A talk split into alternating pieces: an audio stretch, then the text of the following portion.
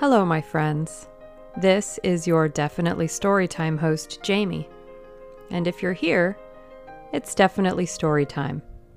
So let's settle in and get comfortable, or whatever it is you prefer doing while you listen. And let's begin.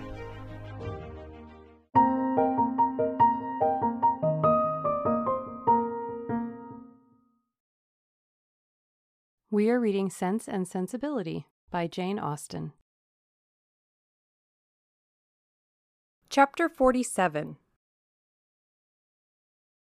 Mrs. Dashwood did not hear, unmoved, the vindication of her former favorite.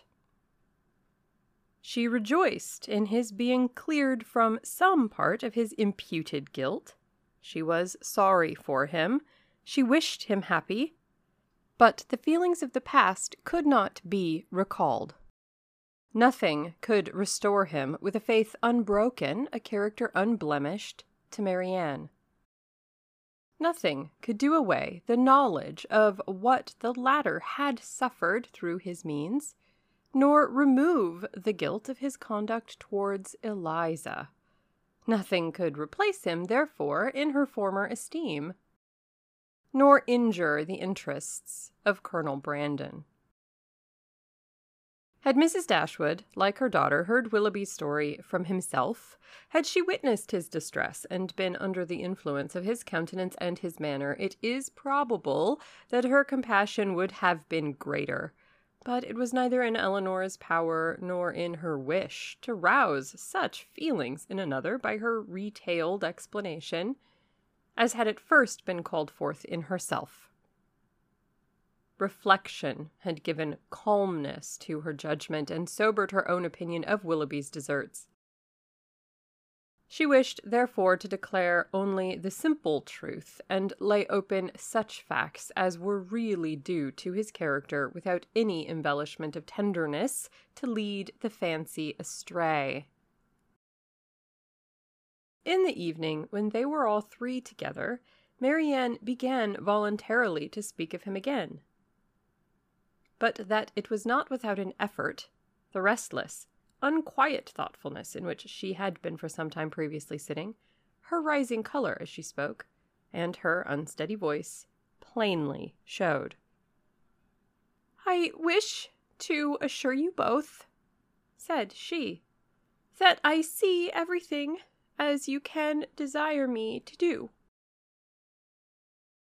Mrs. Dashwood would have interrupted her instantly with soothing tenderness had not Elinor, who really wished to hear her sister's unbiased opinion, by an eager sign engaged her silence. Marianne slowly continued.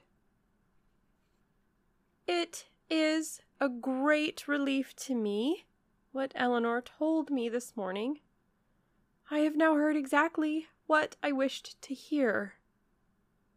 For some moments her voice was lost, but recovering herself, she added, and with greater calmness than before, I am now perfectly satisfied. I wish for no change.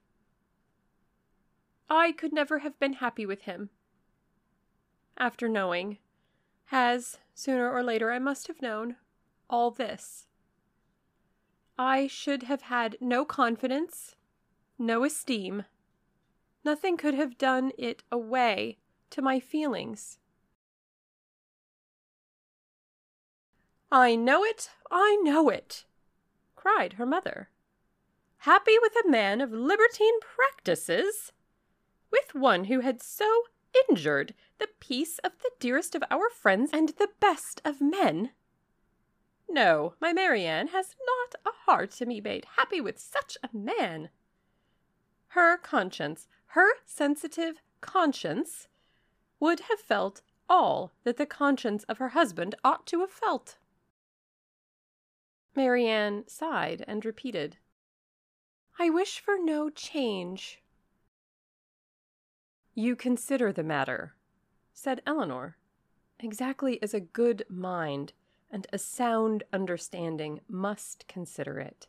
And I dare say you perceive, as well as myself, not only in this but in many other circumstances, reason enough to be convinced that your marriage must have involved you in many certain troubles and disappointments in which you would have been poorly supported by an affection on his side much less certain. Had you married, you must have been always poor. His expensiveness is acknowledged even by himself, and his whole conduct declares that self denial is a word hardly understood by him. His demands and your inexperience together on a small, very small income must have brought on distress which would not be the less grievous to you from having been entirely unknown and unthought of before.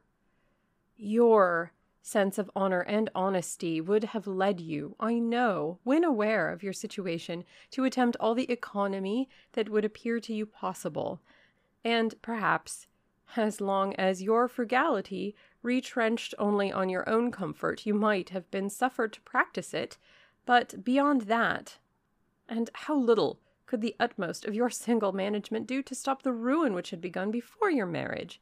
Beyond that, had you endeavored, however reasonably, to abridge his enjoyments, is it not to be feared that instead of prevailing on feelings so selfish to consent to it, you would have lessened your own influence on his heart and made him regret the connection which had involved him in such difficulties? Marianne's lips quivered, and she repeated the word selfish in a tone that implied do you really think him selfish? The whole of his behavior, replied Elinor, from the beginning to the end of the affair, has been grounded on selfishness. It was selfishness which first made him sport with your affections, which afterwards, when his own were engaged, made him delay the confession of it and which finally carried him from Barton. His own judgment, or his own ease, was in every particular his ruling principle. It is very true. My happiness never was his object. At present, continued Elinor, he regrets what he has done. And why does he regret it? Because he finds it has not answered towards himself. It has not made him happy. His circumstances are now unembarrassed. He suffers from no evil of that kind, and he thinks only that he has married a woman of a less amiable temper than yourself. But does it thence follow that had he married you, he would have been happy? The inconveniences would have been different he would have then suffered under the pecuniary distresses which, because they are removed, he now reckons as nothing. He would have had a wife of whose temper he could make no complaint, but he would have been always necessitous, always poor, and probably would soon have learned to rank the innumerable comforts of a clear estate and good income as of far more importance even to domestic happiness than the mere temper of a wife. I have not a doubt of it, said Marianne, and I have nothing to regret, nothing but my own folly. Rather say your mother's impudence, my child, said Mrs. Dashwood. She must be answerable. Marianne would not let her proceed, and Elinor, satisfied that each felt their own error, wished to avoid any survey of the past that might weaken her sister's spirits. She, therefore, pursuing the first subject, immediately continued. One observation may, I think, be fairly drawn from the whole of the story that all Willoughby's difficulties have arisen from the first offense against virtue in his behavior to Eliza Williams. That crime has been the origin of every lesser one and of all his present discontents. Marianne assented most feelingly to the remark, and her mother was led by it to an enumeration of Colonel Brandon's injuries and merits, warm as friendship and design could unitedly dictate. Her daughter did not look, however, as if much of it were heard by her. Elinor, according to her expectation, saw on the two or three following days that Marianne did not continue to gain strength as she had done, but while her resolution was unsubdued, and she still tried to appear cheerful and easy, her sister could safely trust to the effect of time upon her health. Margaret returned, and the family were again all restored to each other, again quietly settled at the cottage, and if not pursuing their usual studies with quite so much vigor as when they first came to Barton, at least planning a vigorous prosecution of them in future. Elinor grew impatient for some tidings of Edward. She had heard nothing of him since her leaving London, nothing new of his plans, nothing certain even of his present abode.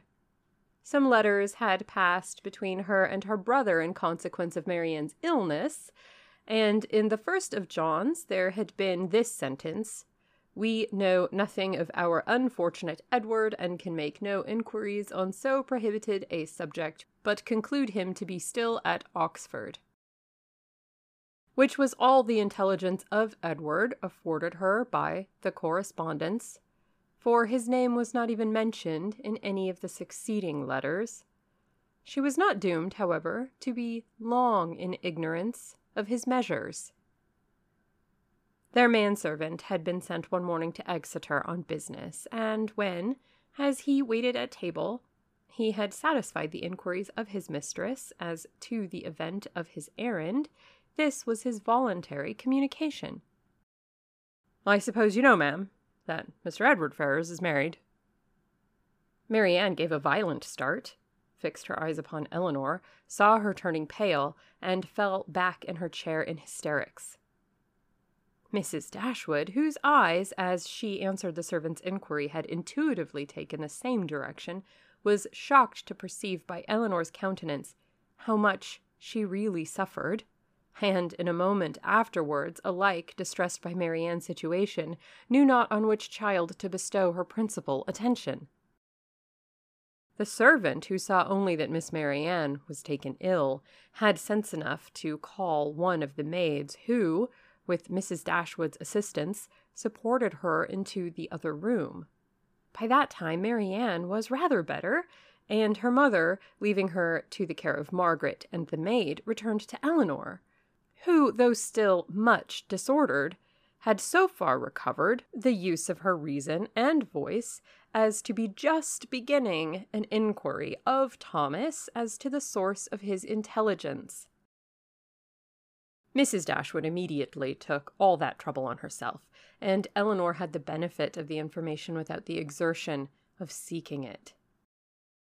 Who told you that Mr. Ferrars was married, Thomas? I see Mr. Ferrars myself, ma'am, this morning in Exeter, and his lady too, Miss Steele as was. They was stopping in a chaise at the door of the New London Inn as I went there with a message from Sally at the park to her brother, who is one of the post boys. I happened to look up as I went by the chaise, and so I see directly it was the youngest Miss Steele.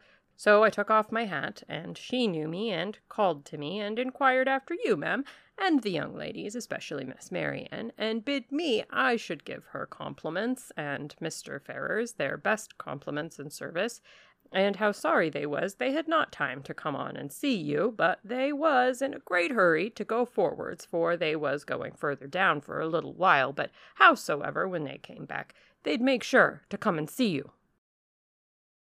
But did she tell you she was married, Thomas?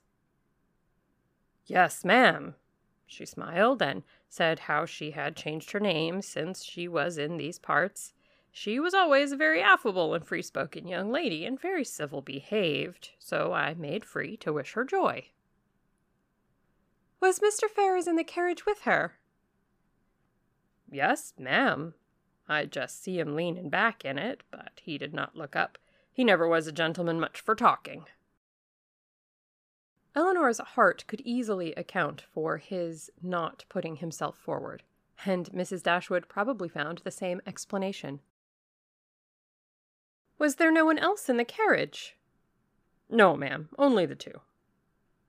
Do you know where they came from? They come straight from town, as Miss Lucy, Mrs. Ferrars, told me. And are going farther westward? Yes, ma'am, but not to bide long. They will soon be back again, and then they'd be sure and call here. Mrs. Dashwood now looked at her daughter, but Elinor knew better than to expect them. She recognized the whole of Lucy in the message, and was very confident that Edward would never come near them. She observed in a low voice to her mother that they were probably going down to Mr. Pratt's, near Plymouth. Thomas's intelligence seemed over. Elinor looked as if she wished to hear more. Did you see them off before you came away? No, ma'am. The horses was just coming out, but I could not bide any longer. I was afraid of being late. Did Mrs. Ferrars look well? Yes, ma'am. She said how she was very well, and to my mind she was always a very handsome young lady, and she seemed vastly contented. Mrs. Dashwood could think of no other question, and Thomas and the tablecloth, now alike needless, were soon afterwards dismissed. Marianne had already sent to say that she should eat nothing more. Mrs. Dashwood's and Elinor's appetites were equally lost, and Margaret might think herself very well off that with so much uneasiness as both her sisters had lately experienced, so much reason as they had often had to be careless of their meals, she had never been obliged to go without her dinner before. When the dessert and the wine were arranged, and Mrs. Dashwood and Elinor were left by themselves, they remained long together in a similarity of thoughtfulness and silence. Mrs. Dashwood feared to hazard any remark, and ventured not to offer consolation. She now found that she had erred in relying on Elinor's representation of herself, and justly concluded that everything had been expressly softened at the time to spare her from an increase of unhappiness, suffering as she then had suffered for Marianne. She found that she had been misled by the careful, the considerate attention of her daughter, to think the attachment, which once she had so well understood, much slighter in reality than she had been wont to believe, or than it was now proved to be. She feared that under this persuasion she had been unjust inattentive, nay, almost unkind, to her Elinor. That Marianne's affliction, because more acknowledged, more immediately before her, had too much engrossed her tenderness, and led her away to forget that in Elinor she might have a daughter suffering almost as much, certainly with less self provocation and greater fortitude.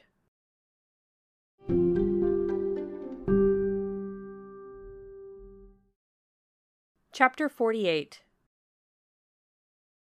Elinor now found the difference between the expectation of an unpleasant event, however certain the mind may be told to consider it, and certainty itself. She now found that, in spite of herself, she had always admitted a hope while Edward remained single that something would occur to prevent his marrying Lucy that some resolution of his own, some mediation of friends, or some more eligible opportunity of establishment for the lady would arise to assist the happiness of all. But he was now married, and she condemned her heart for the lurking flattery which so much heightened the pain of the intelligence. That he should be married so soon, before, as she imagined, he could be in orders, and consequently before he could be in possession of the living, surprised her a little at first. But she soon saw how likely it was that Lucy, in her self provident care, in her haste to secure him, should overlook everything but the risk of delay. They were married, married in town, and now hastening down to her uncle's. What had Edward felt on being within four miles of Barton, on seeing her mother's servant, on hearing Lucy's message? They would soon, she supposed, be settled at Delaford. Delaford, that place in which so much conspired to give her an interest, which she wished to be acquainted with and yet desired to avoid. She saw them in an instant in their parsonage house, saw in Lucy the active, contriving manager, uniting at once a desire of smart appearance with the utmost frugality, and ashamed to be suspected of half her economical practices. Pursuing her own interest in every thought, courting the favor of Colonel Brandon, of Mrs. Jennings, and of every wealthy friend. In Edward, she knew not what she saw, nor what she wished to see. Happy or unhappy, nothing pleased her. She turned away her head from every sketch of him. Elinor flattered herself that someone of their connections in London would write to them to announce the event and give further particulars, but day after day passed off and brought no letter, no tidings. Though uncertain that anyone were to blame, she found fault with every absent friend. They were all thoughtless or indolent. When do you write to Colonel Brandon, ma'am? Was an inquiry which sprang from the impatience of her mind to have something going on. I wrote to him, my love, last week, and rather expected to see than to hear from him again. I earnestly pressed his coming to us, and should not be surprised to see him walk in today, or tomorrow, or any day. This was gaining something, something to look forward to. Colonel Brandon must have some information to give. Scarcely had she so determined it when the figure of a man on horseback drew her eyes to the window. He stopped at their gate. It was a gentleman. It was Colonel Brandon himself. Now she should hear more. And she trembled in expectation of it. But it was not Colonel Brandon neither his air nor his height. Were it possible, she should say, it must be Edward. She looked again. He had just dismounted. She could not be mistaken. It was Edward. She moved away and sat down. He comes from Mr. Pratt's purposely to see us. I will be calm. I will be mistress of myself. In a moment, she perceived that the others were likewise aware of the mistake. She saw her mother and Marianne change color, saw them look at herself and whisper a few sentences to each other. She would have given the world to be able to speak and to make them understand that she hoped no coolness, no slight would appear in their behavior to him, but she had no utterance and was obliged to leave all to their own discretion. Not a syllable passed aloud. They all waited in silence for the appearance of their visitor. His footsteps were heard along the gravel path. In a moment he was in the passage, and in another he was before them. His countenance as he entered the room was not too happy, even for Elinor. His complexion was white with agitation, and he looked as if fearful of his reception and conscious that he merited no kind one. Mrs. Dashwood, however, conforming, as she trusted, to the wishes of that daughter by whom she then meant in the warmth of her heart to be guided in everything, met him with a look of forced complacency, gave him her hand, and wished him joy. He colored and stammered out an unintelligible reply. Elinor's lips had moved with her mother's, and when the moment of action was over, she wished that she had shaken hands with him too. But it was then too late, and with a countenance meaning to be open, she sat down again and talked of the weather. Marianne had retreated as much as possible out of sight to conceal her distress, and Margaret, understanding some part, but not the whole of the case, thought it incumbent on her to be dignified, and therefore took a seat as far from him as she could and maintained a strict silence. When Elinor had ceased to rejoice in the dryness of the season, a very awful pause took place. It was put an end to by Mrs. Dashwood, who felt obliged to hope that he had left Mrs. Ferrars very well. In a hurried manner, he replied in the affirmative. Another pause. Elinor, resolving to exert herself, though fearing the sound of her own voice, now said, Is Mrs. Ferrars at Longstaple? At Longstaple? He replied with an air of surprise. No, my mother is in town. I meant, said Elinor, taking up some work from the table, to inquire after Mrs. Edward Ferrars. She dared not look up, but her mother and Marianne both turned their eyes on him. He colored seemed perplexed, looked doubtingly, and after some hesitation said, Perhaps you mean my brother? You mean Mrs. Mrs. Robert Ferrars. Mrs. Robert Ferrars! was repeated by Marianne and her mother in an accent of the utmost amazement, and though Elinor could not speak, even her eyes were fixed on him with the same impatient wonder. He rose from his seat and walked to the window, apparently from not knowing what to do, took up a pair of scissors that lie there, and while spoiling both them and their sheath by cutting the latter to pieces as he spoke, said in a hurried voice, Perhaps you do not know, you may not have heard, that my brother is lately married to to the youngest, to Miss Lucy Steele. His words were echoed with unspeakable astonishment by all but Elinor, who sat with her head leaning over her work in a state of such agitation as made her hardly know where she was. Yes, said he. They were married last week and are now at Dawlish.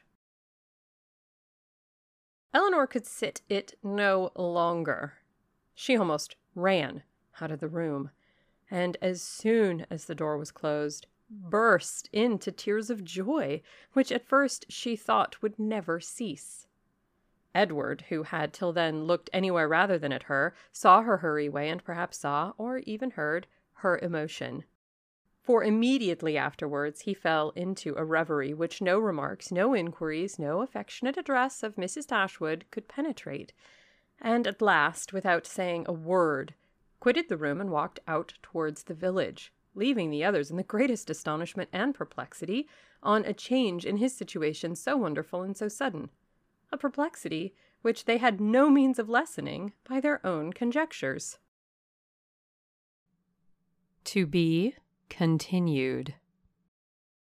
Are you a person who does laundry? Because I'm a person who does laundry. And as such, I have teamed up with Salty Llama to help make laundry a little bit easier, better for the planet, and more affordable. So if you want to ditch the jug and the mess and the waste, head over to saltyllama.com and use my affiliate code, definitely storytime, no spaces, to get 10% off your order. There's a link in the episode description.